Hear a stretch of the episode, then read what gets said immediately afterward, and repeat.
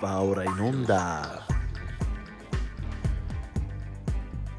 Non siamo stati noi. Programma musicale a cura di Arcadio Baracchi e Jacopo Fallani.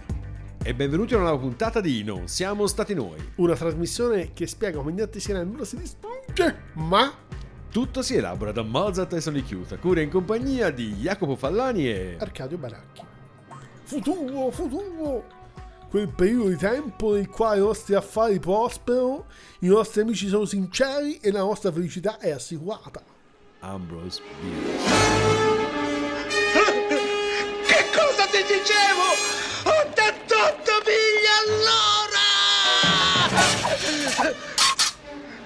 Lo spostamento temporale è accaduto esattamente all'1 e 20 antimeridiane e 0 secondi! Ah, mio Dio!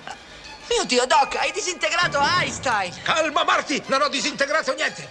Le strutture molecolari di Einstein e della macchina sono completamente intatte!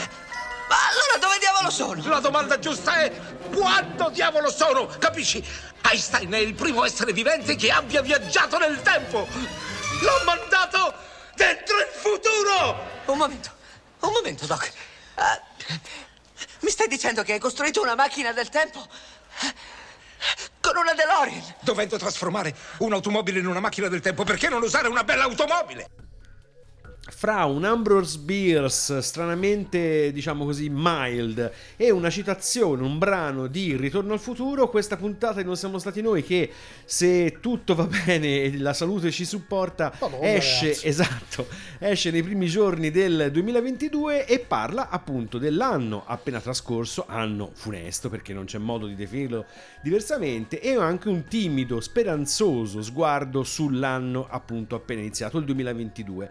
Chiaramente mh, Covid, non Covid, eh, la dittatura sanitaria, la dittatura quella militare, tutto quello che volete, appunto il 2021 non è stato un grande anno. E purtroppo iniziamo dall'aspetto più drammatico perché insieme purtroppo a tante persone che sono scomparse mh, principalmente appunto a causa del covid il 2021 si segnala anche per essere un anno nel quale tanti musicisti ci hanno lasciato. Noi stessi abbiamo fatto delle monografiche che francamente non avremmo voluto fare nel corso dell'anno però purtroppo. E quindi questa puntata ci viene tra virgolette grata proprio per ehm, appunto ricordare queste figure che appunto non siamo riusciti a includere in puntate ad hoc Arcadio da cosa iniziamo? anzi da Partiamo da iniziamo? un compositore, Luis Andriessen, eh, estremamente conosciuto a partire dagli anni 60-70, ehm, che si è dedicato ovviamente fortemente alla composizione di musica di avanguardia in ambito olandese in particolar modo e che ha studiato peraltro per qualche anno anche in Italia con Luciano Berio. L- gli interessi di Andriessen in ambito musicale e culturale sono, insomma, sono stati vari.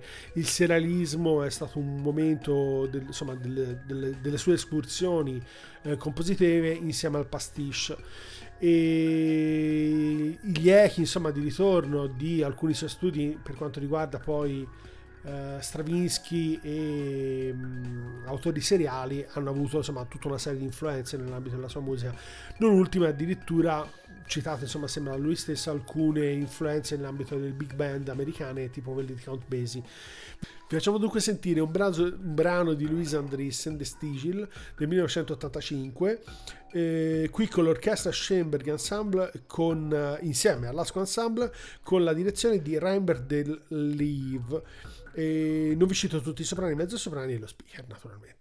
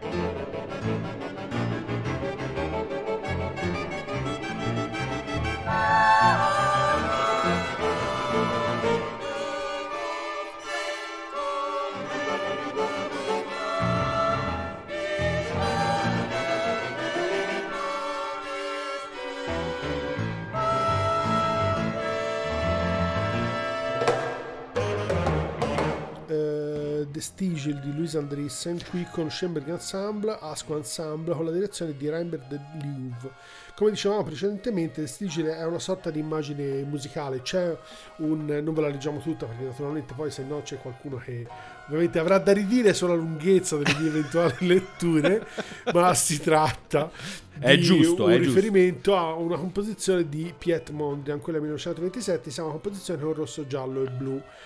E la, la base ovviamente è di natura concettuale. Lui ha praticamente riproposto quella è la composizione in- proprio ristrutturando un po' quella che è l'idea dei cinque colori tra loro. Per cui ha fatto un blocco che sono i quattro soprano e le trombe, un altro i cinque sax e i tromboni e le chitarre e un altro ancora, il pianoforte sono gli strumenti successivi, lui li, li chiama insomma eh, inferiori insomma come, come importanza in questo ambito.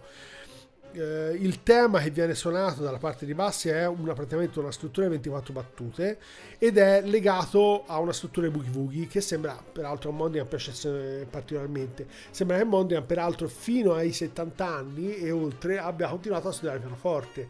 Per cui sembra che insomma fosse particolarmente interessato anche insomma a approfondire proprio da un punto di vista esecutivo alcuni aspetti pianistici e musicali che sicuramente ha fatto sì che insomma Andriessen fosse maggiormente stimolato nel prendere spunto da questo quadro che ha avuto anche da un punto di vista storico nell'arte visiva un- un'importanza notevole per eh, prendere spunto e creare ovviamente una composizione musicale a partire proprio da questa immagine. E ci spostiamo appunto da questo ambito più puramente quasi avanguardia, diciamo storica novecentesca, per arrivare alla figura di John Hassel, che in un certo senso potrebbe diventare fra i padri, padri nobili di Non siamo stati noi, perché Hassel nasce come trombettista classico e poi sviluppa una propria tecnica eh, esecutiva molto particolare che ne determina un suono dello strumento veramente molto, eh, molto soffiato, molto morbido, molto particolare, che eh, Hassel mette a disposizione soprattutto della ricerca in ambito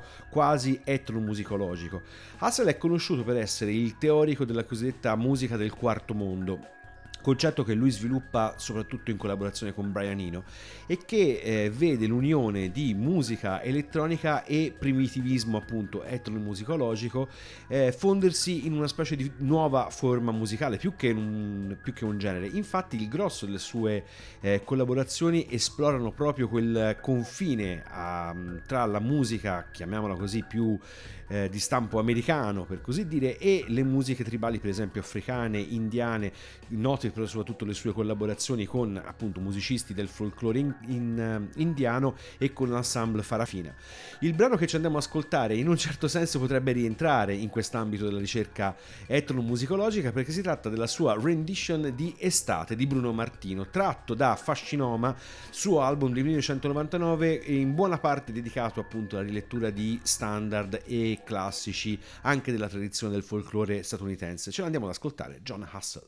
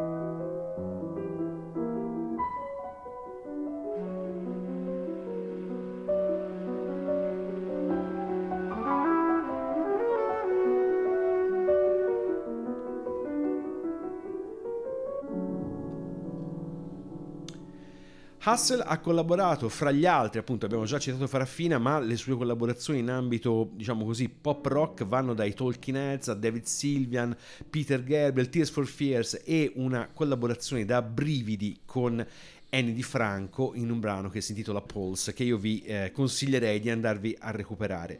La, appunto, la sua versione di estate di Bruno Mertino è estremamente suggestiva anche per questo arrangiamento di pianoforte, però effettivamente non rende molto l'idea di quanto ehm, si sia spinto Hassel appunto nella ricerca di queste sonorità e forme musicali provenienti da altre tradizioni che non appunto quella del pop, del jazz e del rock in un certo senso. Per cui il consiglio spassionato che potremmo darvi è quello di andarvi a recuperare proprio l'inizio della collaborazione fra John Hassel e Brian cioè Fort World volume 1, album del 1980, ristampato nel, 2004, nel 2014 e rimasterizzato, e anche molto molto valida la collaborazione con altri due eh, mostri sacri, diciamo a cavallo fra eh, musica è colta ed extra colta, Harold Budd e Gavin Bryars nell'album La Nouvelle Serenité dell'87, due cose che chiaramente vi consigliamo. Ma a questo punto, finiti diciamo così, gli omaggi a degli illustri scomparsi che ci hanno lasciato nel 2021, andiamo a ricordare invece qualcosa di Fausto che è successo nel 2021. Partiamo da un progetto che poi ha visto insomma, la sua presentazione durante il 2021, anche se poi l'uscita vera e propria nell'ottobre del 2021.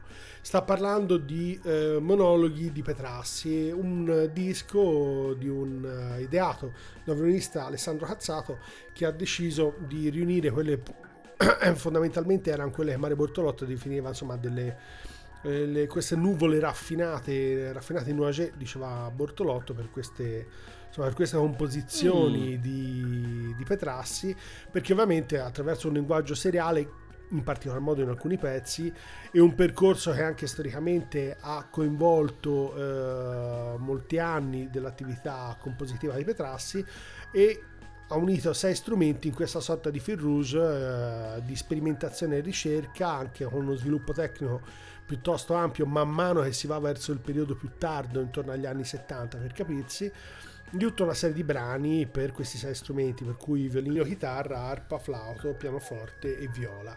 L'unico brano che in realtà è in prima, in prima incisione è quello per viola, ma insomma è, non c'era per adesso un disco che rappresentasse insomma, la possibilità di sentire tutti i brani come monologhi riuniti insieme. Facciamo sentire quello che è Elogio per un'ombra, un brano del 1971 per violino solo, eseguito dallo stesso ideatore del, del disco.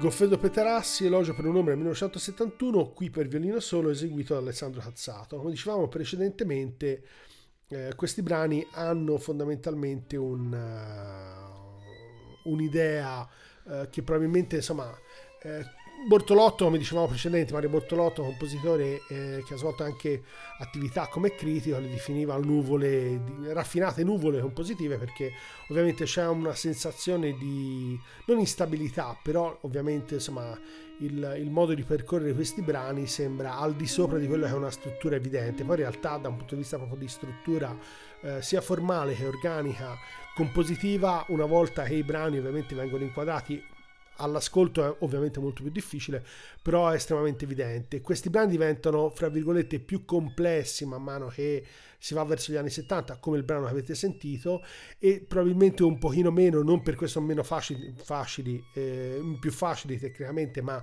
comunque con una struttura sicuramente meno rigida da un punto di vista anche seriale eh, rispetto a quelli che sono i brani iniziali, ovviamente da un punto di vista cronologico. Petrassi ha avuto un successo enorme a partire dai suoi 30 anni, insomma intorno al 1934, l'esecuzione a Amsterdam, e da lì per moltissimi decenni, insomma, è stato ha avuto insomma grandissime fortune come compositore, è rimasto ovviamente nella storia eh, non solo italiana ma anche mondiale come uno dei rappresentanti di un periodo estremamente importante. Non si è particolarmente confuso con quella che è la, la musica da film, è famoso insomma il, l'evento per cui avrebbe all'ennesima richiesta destinato uno dei suoi allievi eh, Ennio Morricone a intraprendere questa attività e poi insomma il resto lo sapete benissimo. Anche perché lui probabilmente non si sentiva particolarmente diciamo così portato per questa tipologia di, di composizione e non era interessato un po' a alterare quella sua idea di linguaggio in rapporto alla necessità. Ovviamente e lui lo ha sempre fatto anche presente queste erano scelte nel momento in cui aveva scritto per musica da film più con intento di natura pratica poi col concetto di pratica ovviamente penso sia abbastanza evidente, ma insomma lui di questo non ha mai fatto ovviamente insomma non ha mai nascosto questa eh. sua logica di fondo. I brani invece, questi monologhi, rappresentano un po' più l'idea raffinata di fondo di quella è l'idea di composizione di Petrassi e di analisi di approfondimento di quelle sono le caratteristiche sonore e tecniche di questi strumenti. E se Arcadio è andato a ripescare, diciamo, un disco nuovo, di nuova produzione, ma che eh, giustamente pianta i suoi piedi ben nel passato, quello che andiamo ad ascoltare ora è un gruppo che è uscito con un nuovo album lo scorso anno, non si può certo dire, diciamo, formato da giovani esordienti, perché il loro primo album, I Could Live in Hope, è del 1994. Stiamo parlando di Low, ex trio, oggi duo, che eh, sembra conoscere attualmente una nuova giovinezza.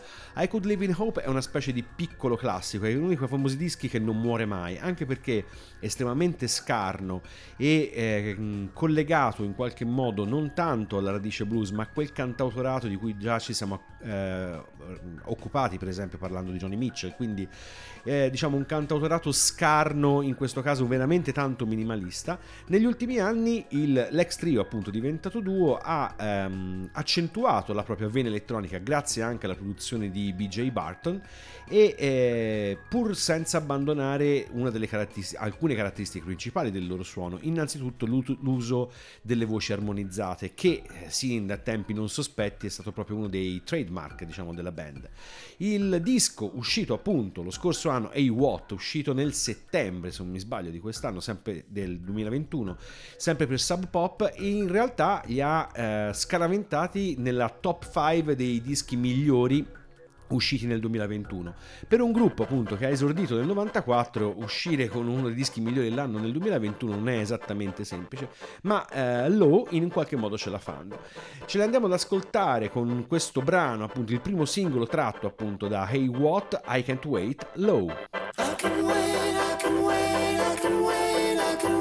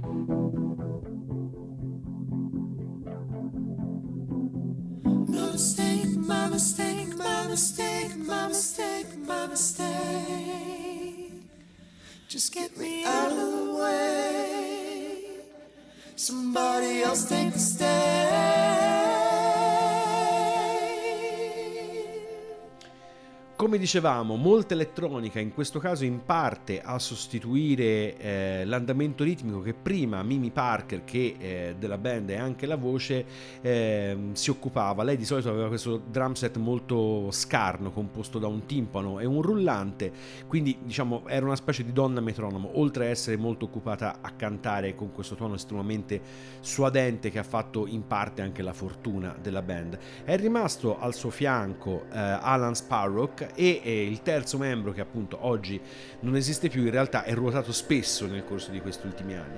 Come dicevamo appunto uno dei dischi più apprezzati nelle varie top 5 dell'anno delle varie riviste e siti musicali, questo Hey What, disco che ha una freschezza che molto probabilmente nessuno si, ehm, nessuno si sarebbe aspettato perché appunto riescono i Low a trovare questo equilibrio fra sonorità elettriche, elettroniche e l'utilizzo della voce dal, dal punto di vista loro sempre appunto a metà strada fra la West Coast e un certo minimalismo quasi colto, un utilizzo della voce molto molto intelligente, anche senza mai ricorrere, e questo è uno dei loro tratti fondamentali, a ehm, virtuosismi inutili.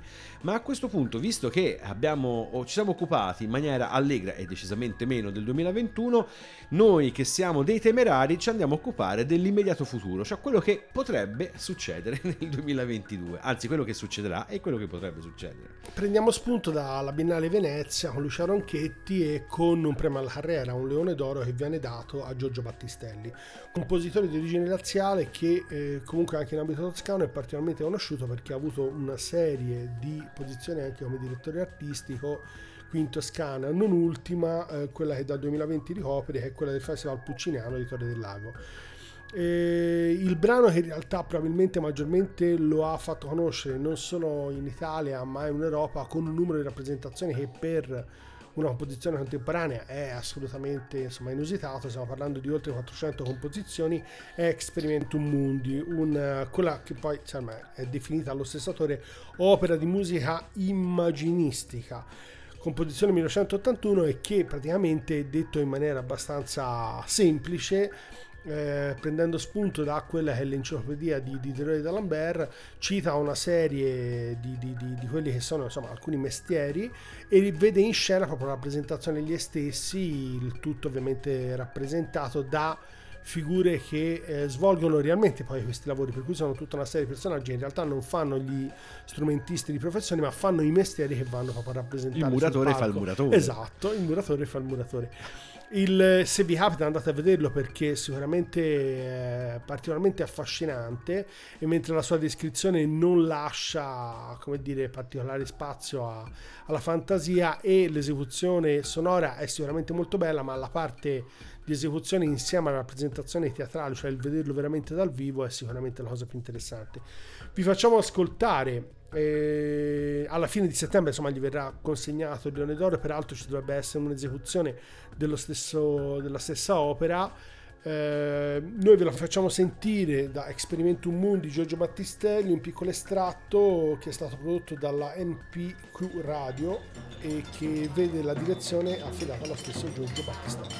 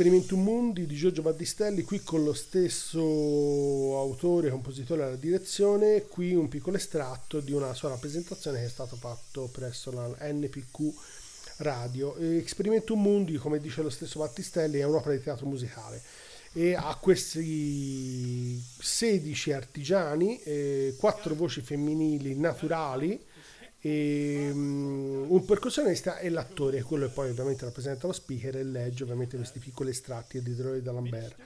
E praticamente vengono recitate quelle che sono le, le didascalie, insomma le, le, i riferimenti, le note a quelle che sono le illustrazioni e sulla base di queste note delle illustrazioni è stata intessuta praticamente la composizione di questa opera musicale.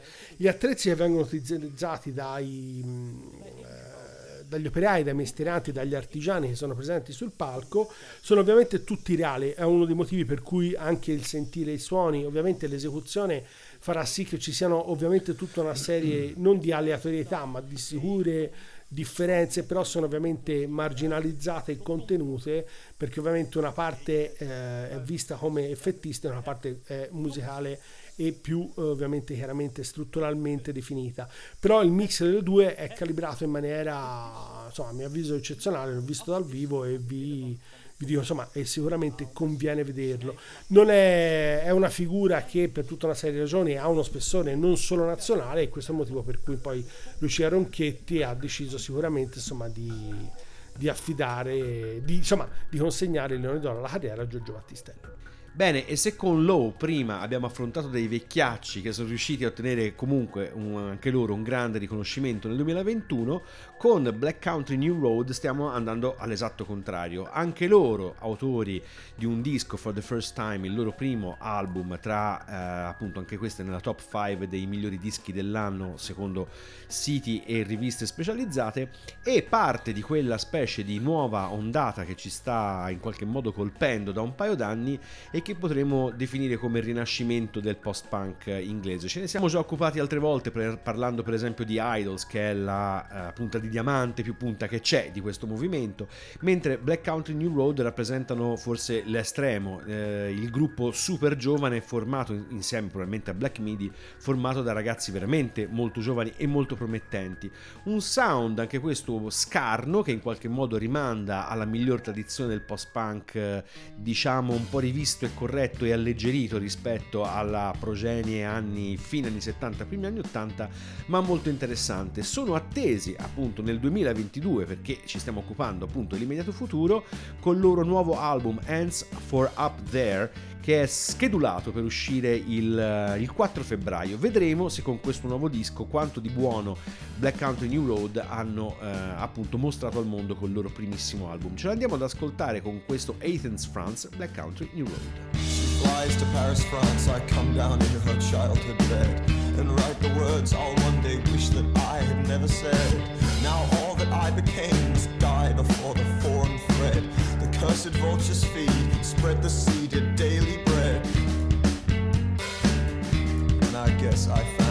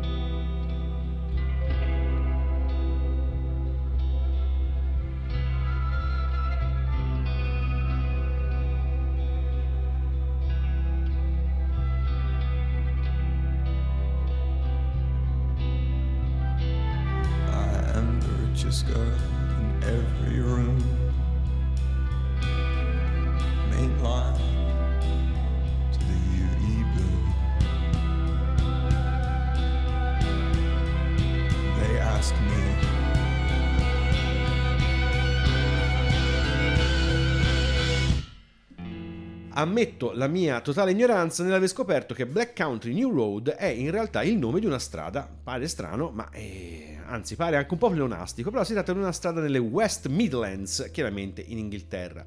Black Country New Road appunto è un gruppo nel suo essere giovanissimo e interessantissimo inglese come il tè e l'oppio diciamo del- del- dei- dei tempi che furono perché effettivamente questo sound che vede i già citati Idols e, e per esempio Fountains DC e tutta questa pletora di gruppi che un po' occhieggiano al post-punk, un po' occhieggiano a certo jazz fusion, a certe rivisitazioni quasi zappiane, in realtà ci stanno un po' riempendo le classifiche, diciamo così, da un paio d'anni.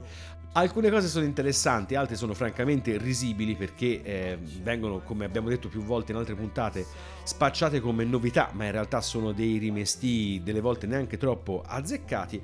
Quello che sarà interessante capire nel 2022 è se questa realtà diventerà finalmente più matura e si smetterà un po' di seguire queste cose solo sull'onda dell'hype e se la musica soprattutto diventerà un po' più solida, perché in realtà questi dischi hanno un po' il difetto che dopo qualche ascolto i primi ascolti belli belli, ma poi diciamo non gli arregge, come dicono a Roma.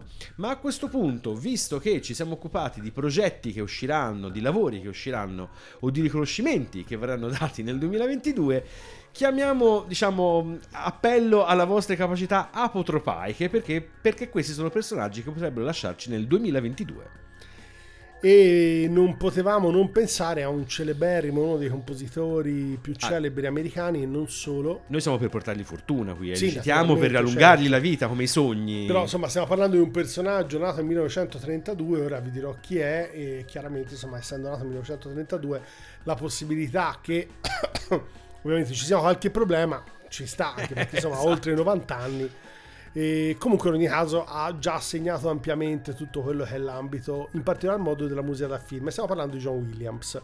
Il eh, brano che abbiamo scelto è il celebre tema principale quello della marcia eh, della morte nera. Poi alla fine è il tema principale di Star Wars e ci siamo un po' divertiti dibattendo su quelle che potevano essere due esecuzioni, uno recente fatta con i Vinere e l'altra con la Boston Pops Orchestra e degli anni 90. Abbiamo scelto quella della Boston Pops Orchestra perché è meglio, però se vi capita andate a vedere e ognuno si farà i suoi pareri, se poi ce li volete far sapere volentieri. Eh, tanto viene pubblicato su Facebook per cui chiunque ci segua può insomma eh, emettere tutte le sue Sentenze. sentenze, neanche valutazioni, sentenze. E, e fateci sapere cosa pensate invece dell'esecuzione con i Wiener, dove si vedono tutta una serie di facce che fa anche Williams, che ha un'altra età, ha una serie di espressioni che fanno alcuni membri dell'orchestra. Che non- cioè, noi abbiamo ovviamente le nostre valutazioni, Ci abbiamo- fateci ci sapere abbiamo un'ipotesi, diciamo. Esatto, noi abbiamo le nostre idee, fateci sapere le vostre. E, mm, vi diciamo qualcosa di più successivamente, vi lasciamo direttamente con questa esecuzione della, della- del main team di Star Wars con la direzione dello stesso John Williams e la Boston Pops Orchestra.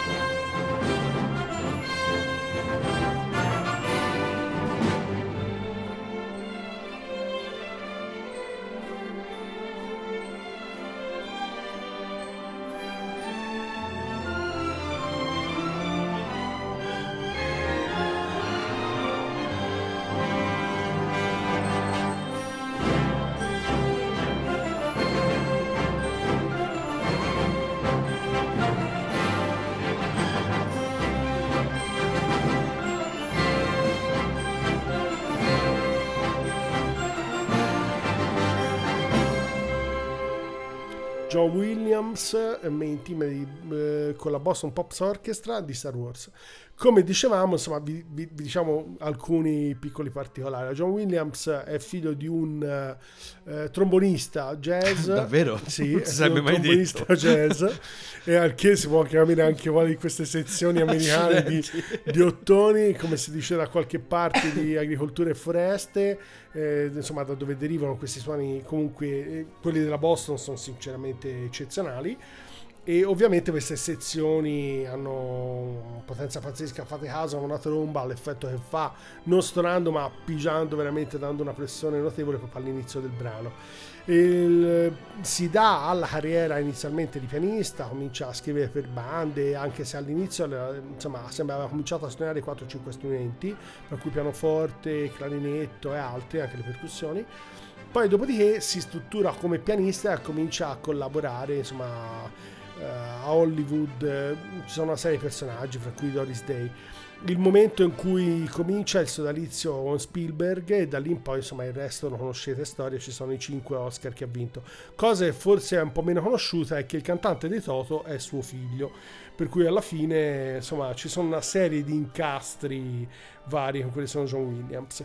Quello dicevamo essendo un personaggio che ha segnato enormemente quella che è la la musica, le colonne sonore da film, la cosa che diciamo anche le note detrattive per certi aspetti è che è sempre stato un po' additato come poco originale, nel senso si sente che il materiale che lui ha utilizzato possa avere delle forti ascendenze di altri. Eh, noi ne parlavamo precedentemente, si sente sicuramente insomma eh, alcune Korn Gold per dirne uno degli autori compositori che fra la fine dell'Ottocento e la metà del Novecento ha lavorato anche a Los Angeles peraltro scrivendo colonne sonore sicuramente lui l'ha proprio conosciuto di persona o personaggio come Prokofiev però questo Che non l'avrebbe toglie conosciuto lui, Williams, Esatto. con randello. però ciò non toglie ovviamente la, la grande maestria anche fosse più spostato sul lato artigianale eh, che artistico dell'operazione insomma la- la- il grande bagaglio tecnico e ovviamente insomma gli, gli enormi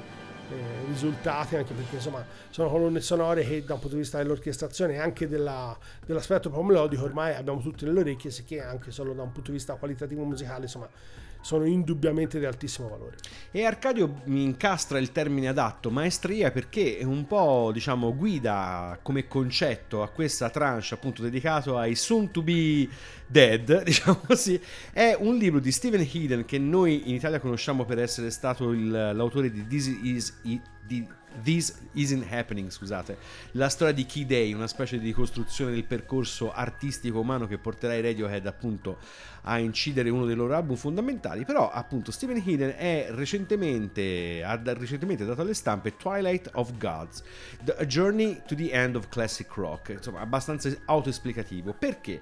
Perché in realtà nei prossimi anni molti tra i protagonisti di quello che noi oggi chiamiamo il rock classico eh, compiono delle età importanti. Primo fra tutti il grande Bob Dylan che compie 78 anni, che non sono proprio pochi. McCartney 77, Paul Simon 77 e più chi ne ha più ne metta. Tipo un ragazzino o quasi come Bruce Springsteen in realtà sta per compiere 70 anni quindi insomma il tempo passa per tutti. E questo al di là del fatto meramente anagrafico e folcloristico significa che un sacco di autori che hanno caratterizzato perlomeno gli ultimi 40 se non 50 anni eh, di musica extracolta eh, purtroppo scompariranno. E con loro molto probabilmente scomparirà quello che è più importante forse. Non solo la loro opera che chiaramente eh, resterà viva su tutti i vari supporti possibili ma scomparirà una certa epica. Siamo arrivati in un momento in cui una generazione smette di esistere e smette in qualche modo di eh, propagarsi alle generazioni future. Questo porterà a far sì che fra qualche anno fra pochi anni relativamente pochi anni certi nomi siano definitivamente eh, lasciati alla storia e non al consumo, diciamo così, attuale.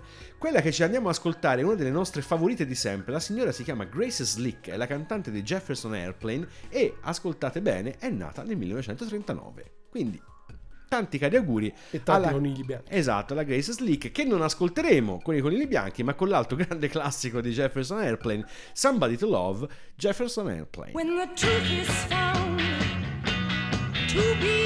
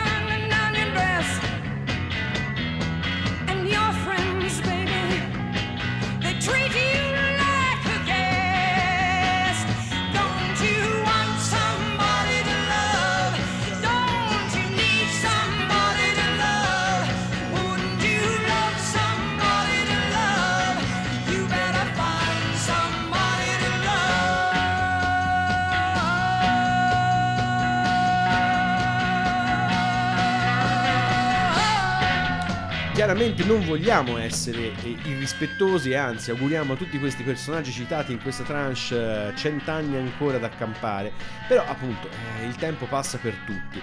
Grace Slick fa un po' impressione pensare appunto che sia del 39 perché noi ce la ricordiamo ancora giovanissima, bellissima e soprattutto bravissima a Woodstock, eh, una delle donne principali su quel palco, forse insieme alla Joplin ovviamente a tenere eh, testa a un sacco di maschietti. Però appunto eh, fa un po' impressione pensare che una serie di personaggi che hanno caratterizzato praticamente la musica extracolta in ogni aspetto negli ultimi mm, 40-50 anni stiano appunto rischiando di andare nel, nell'aldilà per così dire. Cambierà la nostra percezione della musica una volta che questi signori saranno scomparsi? Non lo so, vediamo, speriamo di poterlo vedere il più tardi possibile. Ma continuando con questo gioco fra passato e futuro e viaggi appunto nel tempo, è una citazione, un tratto da un classico dei viaggi nel tempo, il contributo come al solito a cura di Arcadio. So che il mio amico, la questione era stata discussa fra noi molto tempo prima che la macchina del tempo fosse costruita, pensava con una certa tristezza a un progresso dell'umanità e vedeva nel suo sempre crescente sforzo di civilizzazione soltanto un ammasso di folli conquiste, che sarebbe alla fine inevitabilmente ricaduto sui suoi stessi creatori, annientandoli. È così, non ci resta che vivere come se così non fosse. Ma per conto mio il futuro è tuttora qualcosa di molto oscuro e misterioso, una tenebra sterminata, illuminata soltanto in pochi fortuiti punti dal ricordo della sua stessa storia. Conservo per mio conforto due strani fiori bianchi, ormai secchi, ingialliti, senza più spessore, a testimonianza che anche quando il pensiero e la forza avranno abbandonato il cuore dell'uomo, vi saranno ancora vive la gratitudine e l'affetto reciproco. Il passo è tratto dalla macchina del tempo di H.G. Wells, per chi non lo ricordasse, l'autore della Guerra dei Mondi, la cosa che ha spaventato, che gli americani non hanno ancora su- superato dopo che gli ha raccontata Orson Welles per radio. Sono ancora lì che immaginano gli UFO che atterrano. Eh. Ma visto che questa puntata concettualmente basa molto della sua narrazione sul concetto di tempo, Arcadio, con cosa chiudiamo oggi? Con c'è tempo. Esatto, di Ivano Fossati. Fossati. Brano appunto bellissimo, scelto per appunto da Arcadio che ogni tanto viene a mettere le zampe dove non dovrebbe, ma quando le idee sono turno, buone. facciamo a Esatto, esatto, esatto. Bene, per questa puntata non siamo stati noi è tutto. Vi salutano Jacopo Fallani e Arcadio Baracchi e ricordate che che se quello che avete ascoltato questa volta vi fosse sembrato particolarmente strano, c'è tempo, c'è tempo. Dicono che c'è un tempo per seminare e uno che hai voglia ad aspettare. Un tempo sognato che viene di notte e un altro di giorno teso come un lino a sventolare. C'è un tempo annegato e uno segreto, un tempo distante che è roba degli altri. Un momento che era meglio partire e quella volta che noi due era meglio parlarci. C'è un tempo perfetto per fare silenzio, guardare il passaggio del sole d'estate e saper raccontare ai nostri bambini quando è l'ora muta delle fate. C'è un giorno che ci siamo perduti come smarrire un anello in un prato e c'era tutto un programma futuro che non abbiamo avverato. È tempo che sfugge, niente paura, che prima o poi ci riprende, perché c'è tempo, c'è tempo, c'è tempo, c'è tempo per questo mare infinito di gente.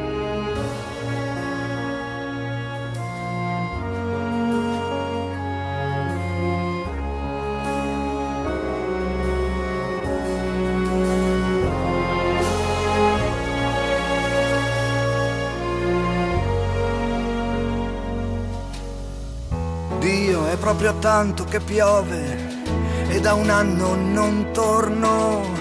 Da mezz'ora sono qui arruffato dentro una sala d'aspetto di un tram che non viene. Non essere gelosa di me, della mia vita. Non essere gelosa di me, non essere mai gelosa di me. C'è un tempo d'aspetto, come dicevo, qualcosa di buono che verrà.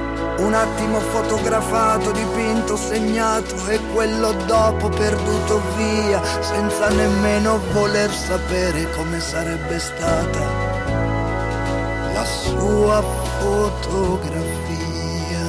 C'è un tempo bellissimo, tutto sudato, una stagione ribelle l'istante in cui scocca l'unica freccia che arriva alla volta celeste e trafigge le stelle, è un giorno che tutta la gente si tende la mano, è il medesimo istante per tutti che sarà benedetto, io credo, da molto lontano, è il tempo che è finalmente, o quando ci si capisce, un tempo in cui mi vedrai accanto a te nuovamente, mano alla mano, che non ci avranno nemmeno avvisato. Dicono che c'è un tempo per seminare e uno più lungo per aspettare. Io dico che c'era un tempo sognato che bisognava sognare.